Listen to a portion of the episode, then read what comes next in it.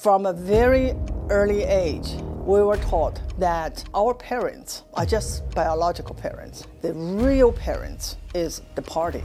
And so if there's a conflict between choosing your own parents or the party, you should always, always choose the party. In this episode, I sit down with Xi Van Fleet, a survivor of China's Cultural Revolution. She's the author of the new book, Mao's America A Survivor's Warning.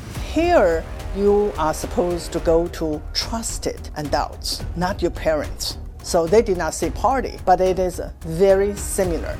They want to cut the ties between parents and the children. Why? That's the, how you control the children. This is American Thought Leaders, and I'm Jan Jekielek.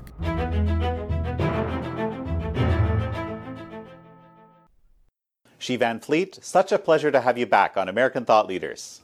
Thank you. This is exactly two years after the first interview. Thank you so much for having me back. Well, yeah, and I, I went back and uh, looked at your interview from then, and man, what a great piece. I want to link it for those that are watching uh, on our streaming service on the web and so forth. I mean, it was incredibly powerful, raw interview where you showed remarkable parallels between what's happening in America and your own experience during the Cultural Revolution in China. It brought tears to my eyes listening to that interview. I'll just, again, so thank you. Um, and, you. and thank you, by the way, for referencing it in your new book, which is what we're going to talk about today. And sort of, you really dug deep into understanding these parallels and what it means. So, why, why don't we just start off there, okay? Mm-hmm. I want to recap a little bit your background, where you were born, what happened, how you came to America, and when you started seeing things that reminded you of the past. Yes. I was born in China. I spent my first 26 years in Mao's China.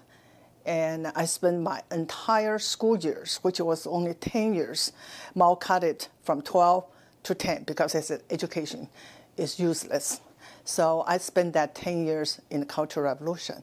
After I graduated from high school, there was nothing for us, nothing for the young people. So we were all sent to the countryside to do what?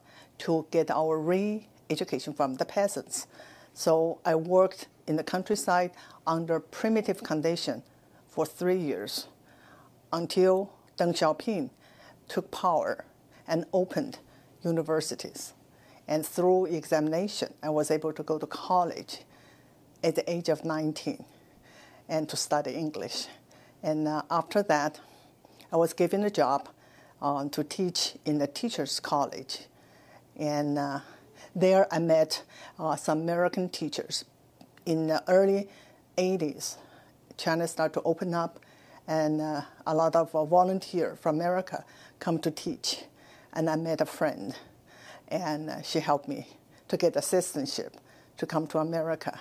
And so I went to Western Kentucky University, and uh, that was 1986 tell me what it was like during the Cultural Revolution and how you were involved. I mean, you brought quite a few, you know, fascinating anecdotes from your own experience there um, in the book, and I, so I, I, just want you to tell me about that time because for a lot of us here in you know in the West, it's it's we, we have no idea. Just to uh, summarize in one word, chaos, and it's pretty much overnight everything just turned upside down, everything.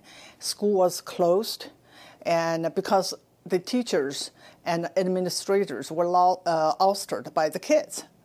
And I was in elementary school, and I saw students attacking teachers. And uh, one day, I was uh, in the classroom and saw on the blackboard, teacher left a note, no schools for three days. And that three days, lasted for two years. So during those time, we were out every day on the streets, really watch what's unfolding in front of our eyes, the Cultural Revolution, the uh, struggle sessions, the parade of those being denounced, and eventually it turned into violence and uh, total chaos. And uh, we saw the cancel culture of by the uh, Red Guards. And I saw them going to people's homes, taking out everything that's considered old, traditional, and destroy them and I saw them um, brutalize people, stopping girls who have the incorrect hairstyle and chop their hair off. It is absolutely chaos. Well, and one of the things you hear about the Cultural Revolution, right, is that the, sometimes people were down, sometimes people were just kind of murdered and there was no reaction, mm-hmm. right, from from the regime. So that that emboldened the people doing this. Yeah. You know, so it was all almost became a kind of a craze. Yes, absolutely. Right. Um, the first killing in the Cultural Revolution was done by a group of girls in middle school, and uh, so they tortured and beaten and tortured their assistant principal, and then eventually killed her. And actually, they were a little scared. They're just like a 12, 16, you know, uh, young girls. So they reported to the Cultural Revolution Committee. And uh, the answer is, well, if he, she died, then she died. And that emboldened, emboldened the, uh, the Red Guards. And the violence started to be really the commonplace. And the Red Guards went after the so called black class uh, people and killed over 1,700 uh, in a month in Beijing alone. After that, it become uh, took over the whole country, and even in my province and in my city. You know, you said overnight. You know, to suddenly me, you have my you memory. have you have chaos, Mm-hmm. right? But what was it that changed? What was it? Was there an edict? Was there like this is this is what we want to understand here? Yeah, right? the this started with so-called peaceful, um, uh, peaceful ways to uh, denounce the people in power, and how they do that. They use the big character posters. So it's like kind of like today's social media. They have uh, um, whatever they wrote in big piece of paper with big uh, big letters and put on the wall so everybody can read. My memory was overnight there were just big character posters everywhere on campus. And uh, so people just go there and, and read it. And I was too young. I was only in the first grade. I could not understand the content, but I, I could understand that they were uh, denunciation of teachers and administrators. And there was a lot of cartoon going on. And I could figure out that everything uh, this is about is uh, the whole system is bad and need to be overthrown. And so that's how it started. And that is absolutely overnight. On the street, you see all sorts of uh, slogans, all sorts of posters. And uh, that's the starting point. And eventually, from there, it becomes violent. Well, and so this is the thing that can be difficult to understand because like Mao had power already, Mm-hmm. right? Of course, you know we'd had the Great Leap Forward, which was you know disastrous, and people were uh, aware of this. Of course, many, and so you know Mao had many threats. So this was, as I understand it, his reaction to that and his opportunity to purge yet another group of people. Because you know this was basically communists going after communists. That is Right. something that it's very hard for a lot of people to understand. I have to tell you, it's very difficult for me to understand.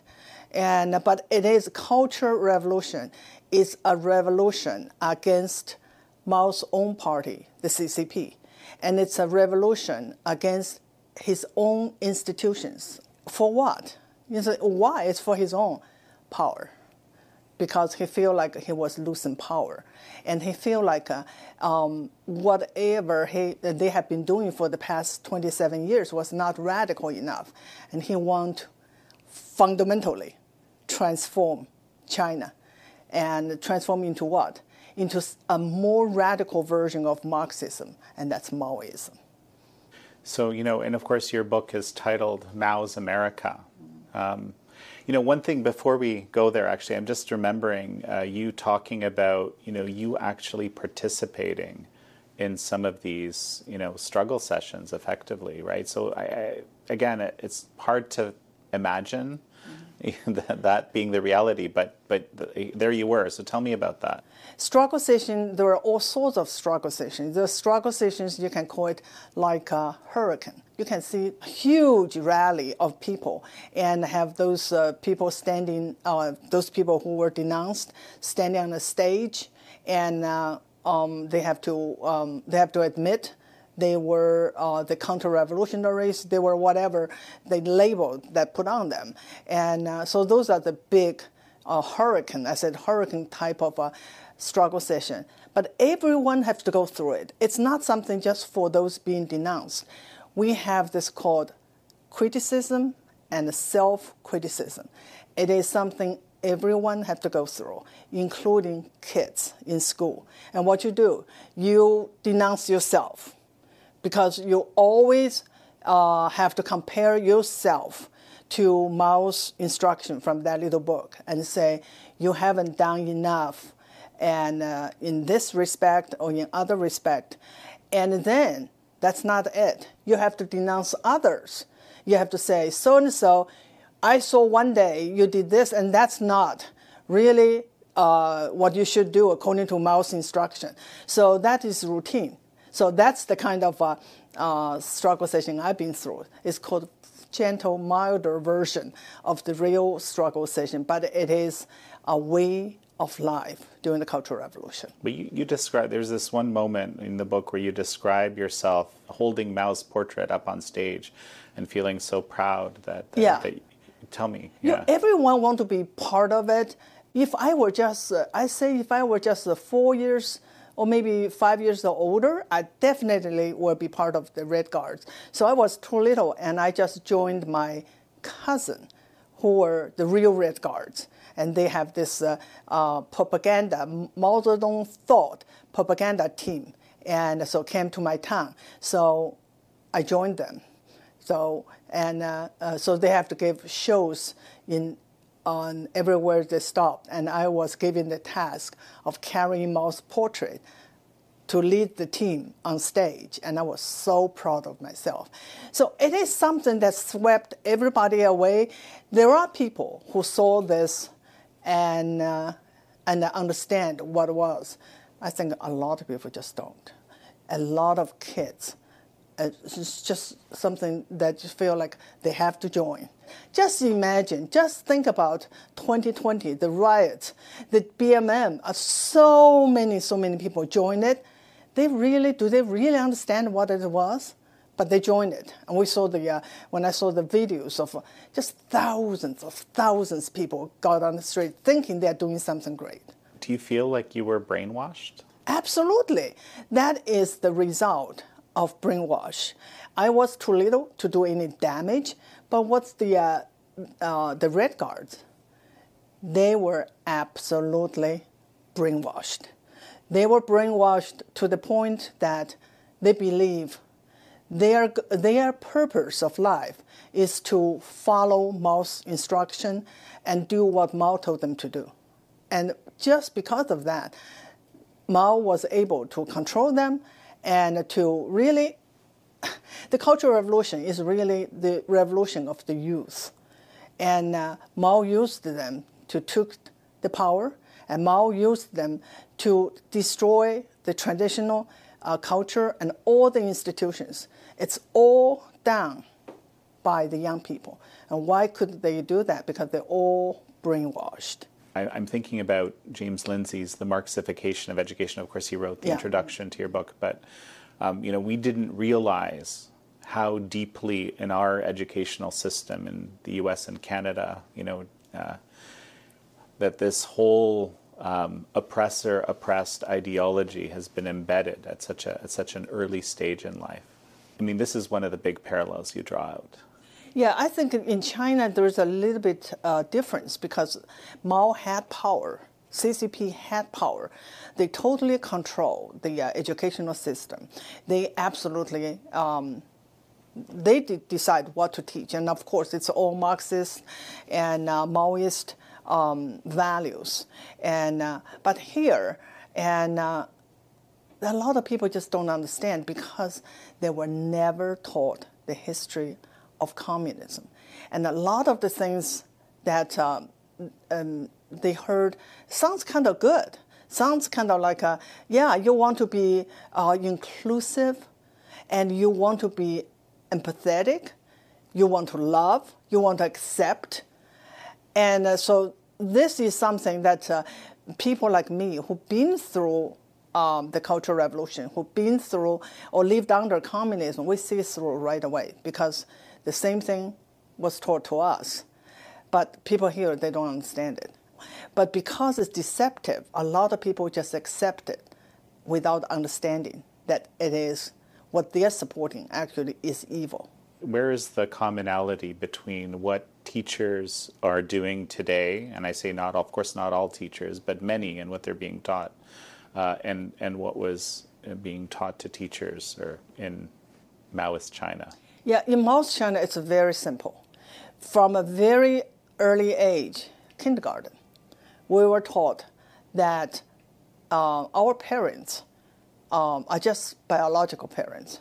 The real parents is the party and, uh, uh, and, and Chairman Mao.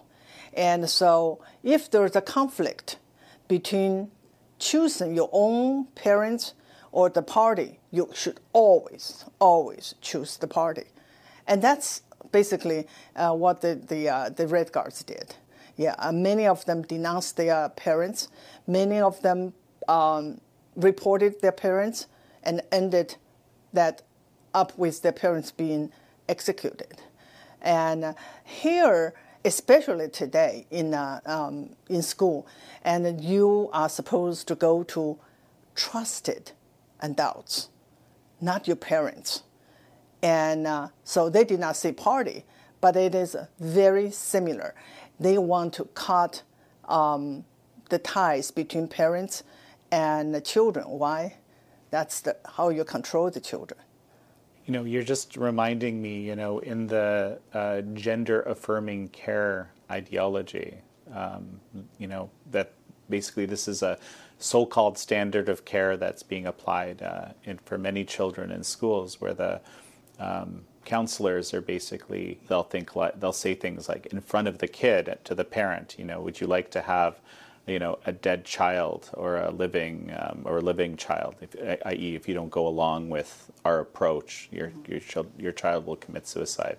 The parent becomes sort of the the outsider. Absolutely. And then and, and they made it sound like uh, it's the government that is the real protector of those children there's no such thing as someone else's child. No such thing as someone else's child. Our nation's children are all our children. And that's exactly what happened in China. And I'm sure in all our communist countries. You know, another thing that, that's very striking to me is this uh, hostility towards honest accounts of history or, or uh, you know, accurate accounts of history. Yes, that is always something that the communists do. In order to control the children, you have to rewrite history. And uh, um, in China, the history was totally, totally rewritten. And the history that I learned was absolutely fiction. And I have, even today, I still have to detox the, all this junk they put in my mind. Those who control the present control the past. And when you control the past, you control the future. And so to me, is there's so many people here in America, they don't see what we see. Why? Because they don't know the history. The history was so whitewashed. And in school, they were taught the crimes of the Nazi, the crimes of slavery, few of them know the crime committed in the name of communism. Far more people killed were killed under communism, but they were taught communism is about sharing. That's rewrite history. Well, it, you know, a testament to that is a whole lot of young people view it as a positive system. I mean, there's been multiple surveys done on this. It's astonishing. Uh, I think it, this is a Chinese expression, is putting the powder on the face of communism, right? Absolutely. Yeah. I, I was talking to a, um, a coworker of mine, and she said her new daughter-in-law called herself a communist. I said, "Do you know what that means?"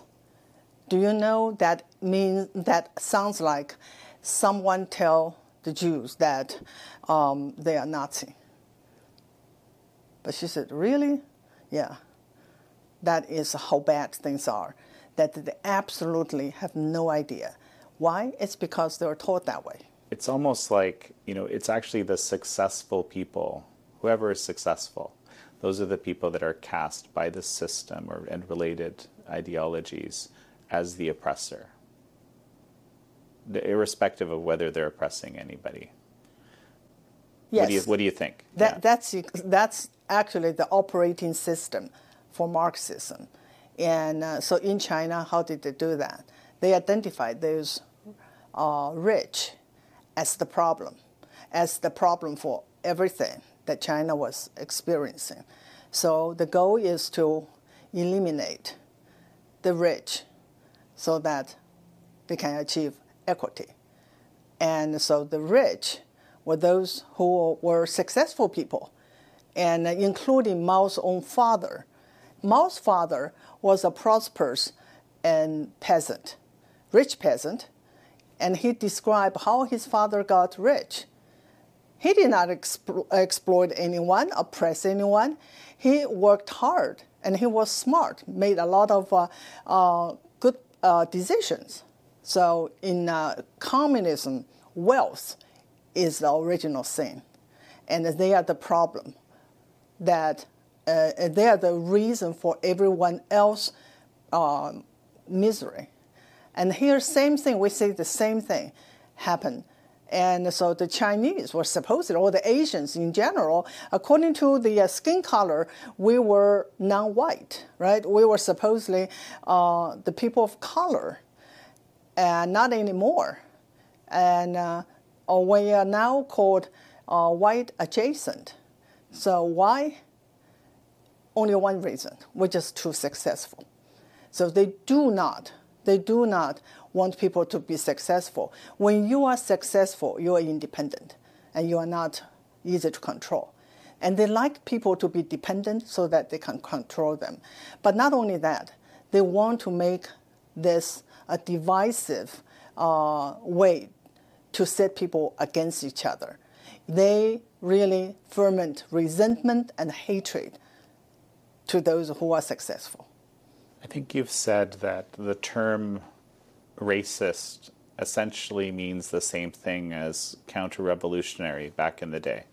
Yeah. Yeah. Yeah, it's everything in during the Cultural Revolution is um, whether you are uh, you are with them or against them. If you were not in line with them exactly, you are counter-revolutionary. Same here. Sometimes you, you, you see people being called racist, and it's just ridiculous because they're not saying anything. Like mass is racism. In America, it's just uh, replaced by the word racist, or not more than racist. You know that bigot, extremist, whatever phobia. To use that to cast people out and put you in the enemy's camp, and then they can denounce you and they can punish you. So, well, th- th- this is actually just a really, really important point. I want to dwell on this for, for a moment. It's just the idea is there's the correct ideology. Yeah. And you, you're supposed to know what that is. And really, it, and it comes from, you know, the, the apparent, ostensibly the people in power. And it says, this is what it's supposed to be. And if you don't agree with it completely, basically, now you're potentially on this being a counter-revolutionary or any number of these other slanderous terms, basically that are used, right? Yeah, especially an early stage um, after the uh, um, CCP took over power, everyone learned it quickly. Being rich is bad, right? Look rich is bad. Think like a rich is bad. Then everyone want to look like proletarian, especially those intellectuals. Because the because the, the intellectuals were the next group. Yes. Right. Yeah. Yeah. So to look, think, act uh, like a bourgeois, like a, you know, is bad. So everyone want to look like a proletarian, and uh, um, and the same here. Uh, think white is bad. Act like white is bad. If you study hard, you act like white, right? And and you'll be outcasted. Okay, so let's talk about the features where you find these similarities. Okay, so one of them, of course, is education. We just discussed how you know basically having the teachers follow this ideology is a really important element, right? Um, we talked about uh, um, a kind of you know red guard that's functioning at the will or at the uh, acceptance of the ruling class, right? That's another feature. And we talked about this antipathy to the nuclear family, which that's another kind of you know important commonality. What else? What else do you think is very important? communism is about uh, um, abolition of private property, but I would say more than more important than that is abolition of uh, independent thinking. It's really, really about control of people's mind, and and also it's about dividing people. They don't want to rule over a united population. They will always try any way they can to divide them. And how? In China, it was uh, relatively simple. They divide people by class, and that was uh, uh, Mao's identity politics. And uh, they don't just divide you and just say you are um, okay, rich peasant, landlord, or poor peasant, whatever. You get a label. You absolutely get a label, and that label is part of you. It's your identity. If you are categorized as uh, um, the black class, which is propertied class, and you are the enemy of the state, and that label or that identity become hereditary. That's so important to understand. It passed on to your children and your children's children. And that's what we see in America identity politics. They divide people, subdivide, sub, sub, sub, subdivide. They will never stop. And uh, here we still have class, right? The uh, Bernie Sanders still use class to divide people: the haves, the have-nots, the one percent versus ninety-nine percent. By the way, that's exactly the figure that Mao came up when he was analyzed the uh, Chinese population in the 20s. He said, we got 1% against the 99%. So Bernie Sanders, they got the same number, and I don't think it's co- coincidence. And then in America, um, race, sex, and uh, sexuality. And even uh, during the COVID, the, the uh, vaxxed and unvaxxed, Yeah, I mean it's it's absolutely fascinating, and you make this very interesting distinction in the book, where in in China, it was the majority being set against a minority, right, so to speak. But here it's kind of the other way. It's actually backwards. It's the minorities that are being set against the majority. they know that is a disadvantage. You are setting a small group against a big group. That's why they keep expanding the small group. The list just goes on. Now, uh, we mentioned some, right? Um, um, race, uh, uh, sex, gender, sexuality, and, uh, um, and age, right? if you are fat, you become victim. Th- They just goes on. Why? Because they want to expand the, the minority. And the thing that you know jumps to my mind here is really there's this feature of um, this version that we're experiencing in the West, which is this weaponization of empathy. We want, you know, in general, people want to help the minorities, we want to be positive towards the minorities, and so that is I think one of the ways in which this whole ideology was snuck in. I think woke is really uh, a weaponization of uh, people's goodness, the goodness of uh, want to love the na- neighbors, want to love their fellow citizens, and uh, and want to accept and want to be empathetic, and use it against them. One of the things that's very potent with the approach of using race, you know, as this kind of tool right, uh, for the oppressor oppressed dichotomy is that it is actually somewhat hereditary. You don't have a choice. You, you would have to take significant steps to try to change that. Yeah. Right. Yeah, the race uh, CRT is really the most potent, to me, the potent uh, weapon to divide people. Yeah, more so than the class. You know, in Chinese, in Chinese we look like. Okay, where you live, where you work, people know which class you belong to, but you can get away from it in a public space, right? Nobody knows uh, who. But the race is something that you wear it, you are. Oh, it's always there, and it's much much more potent than class. You know, something that I've been thinking a lot about recently because of uh, the Hamas attacks on Israel, right? Recent that happened recently is just the potency of hatred in the Cultural Revolution, was it, did people just hate the. Hate. The whole thing is driven by hate. Communism is built on hate. Hate what? Hate the enemy. Who were the enemies? The party tell you so. The party tell you who were the enemies. And so when I grew up, we we're taught the black class were our enemy and those who fail to follow the party in locksteps were our enemy. And, uh, and, and I mentioned that in my book The, uh, the word people in China is called 人民. Okay. And uh, the people who are condemned as the enemy is called 敌人 or class enemy, 阶级敌人. So you either belong to people or you belong to enemy. Once you become enemy, you're no longer people. Your humanity was taken away from you. And so anything done to you was justified. That sound familiar now?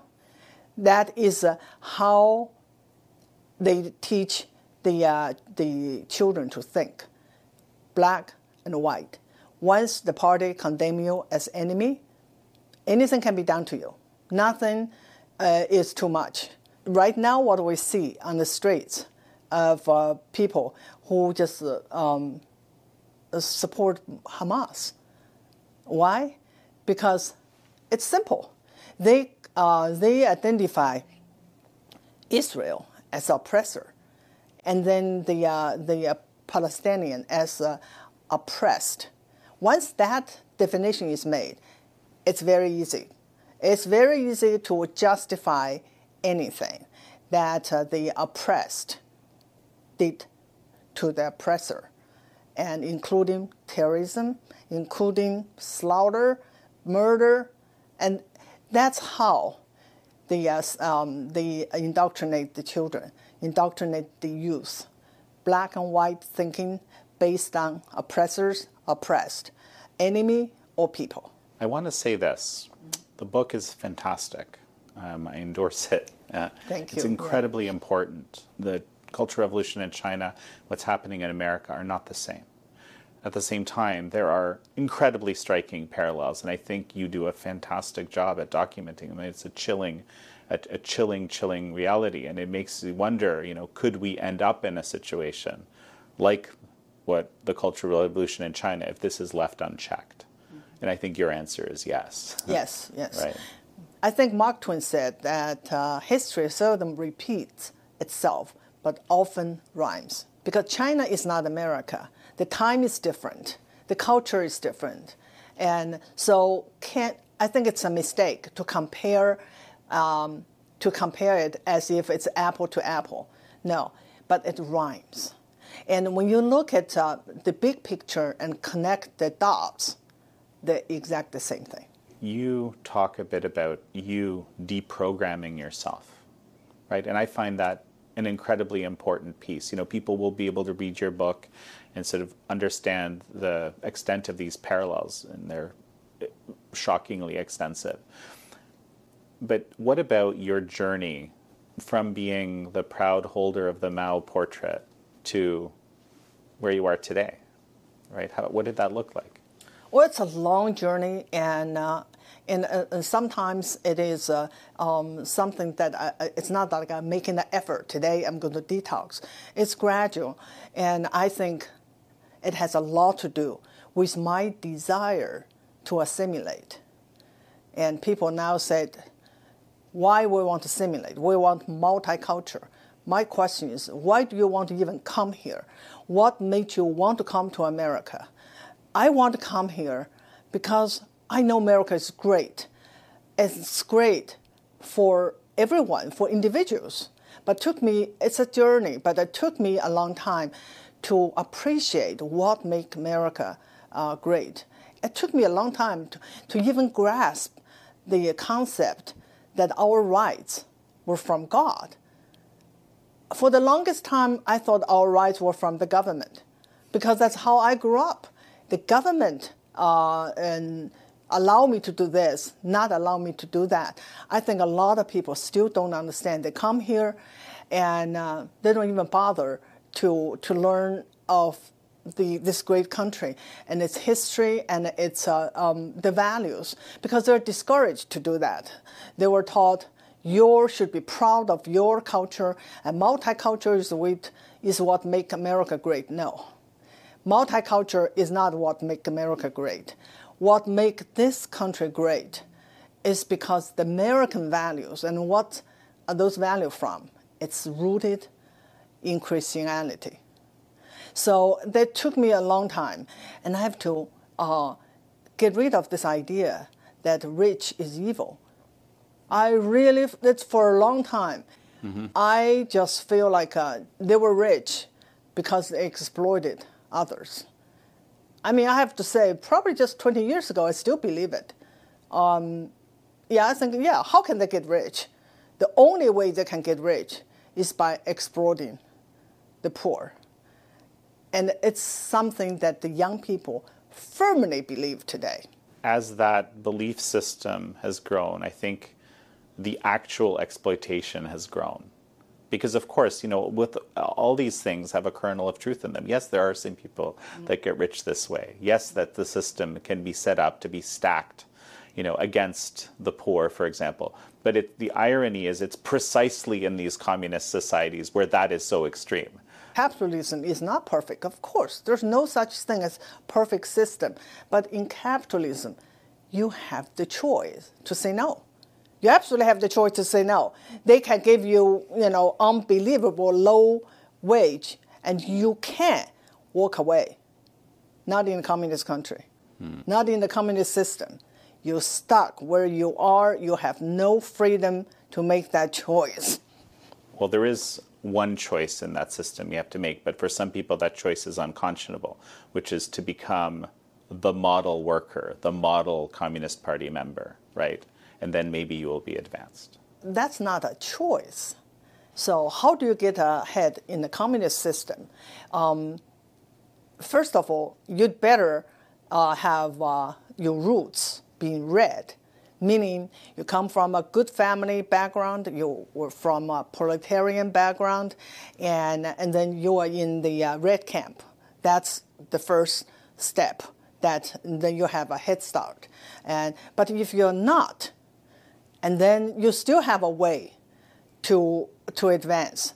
But first, you have to cut ties with your bad family. You have to cut ties with your past. You have to denounce yourself. You have to give up yourself so that you are totally, totally in line with the party line. And then you may have a chance to advance. That's chilling because I'm afraid that that's a bit of a parallel in our society today, or increasingly so. Yeah. Yeah. Whatever that, whatever the, you know, the, the, the dominant approach, I, the, the dominant ideological approach. Today, yeah. You, if you want to advance, you'd better go along with the uh, ideology, even if it's a lie, and you know it is a lie, and you know women um, is women and man is man. But if you want to advance, you'd better go along with that lie.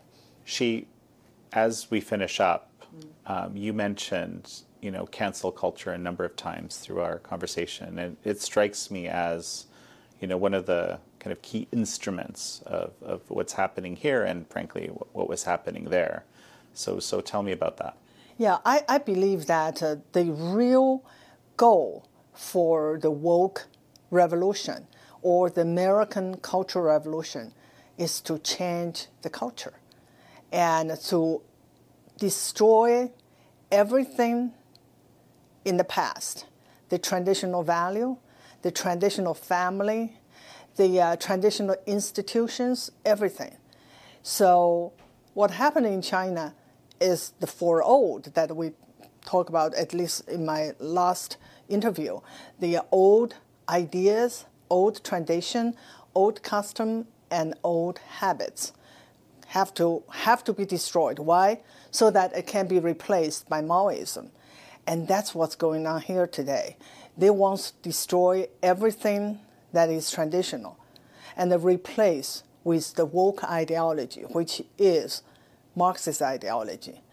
Only when they destroy everything, burn it down to the ground, can they build back not better, but worse. And so that they can take, take power. You know, I want to go back to, you know, when I first became aware of you, you were, um, you know, I guess testifying, You're speaking at the Loudoun County uh, uh, school board meeting. And so why don't we talk about, you know, what, what you think is to be done in our current moment? I know that is a big question, and a lot of people ask that question and looking for a simple answer. There's no simple answer. I, I always say the first thing that we need to do is understand what is really happening. And I have to say, not everybody understand it. Not every conservative understand what's really going on. And you can't fight back something that you don't understand. And that's why I wrote that book, is to tell Americans what's going on in America is nothing new. It happened before. So only when you understand that, we can take the next step to expose it and then we also need to take action and get organized. And I always tell people start local. And the first and the most, most important thing is to get the right people in the school board. Because in order to win this war, we have to win our school system, education system, because those children are the future of this country. Well, Xi Van Fleet, it's such a pleasure to have had you on again. Thank you so much for having me. Thank you all for joining Xi Van Fleet and me on this episode of American Thought Leaders. I'm your host, Jan Jekielek.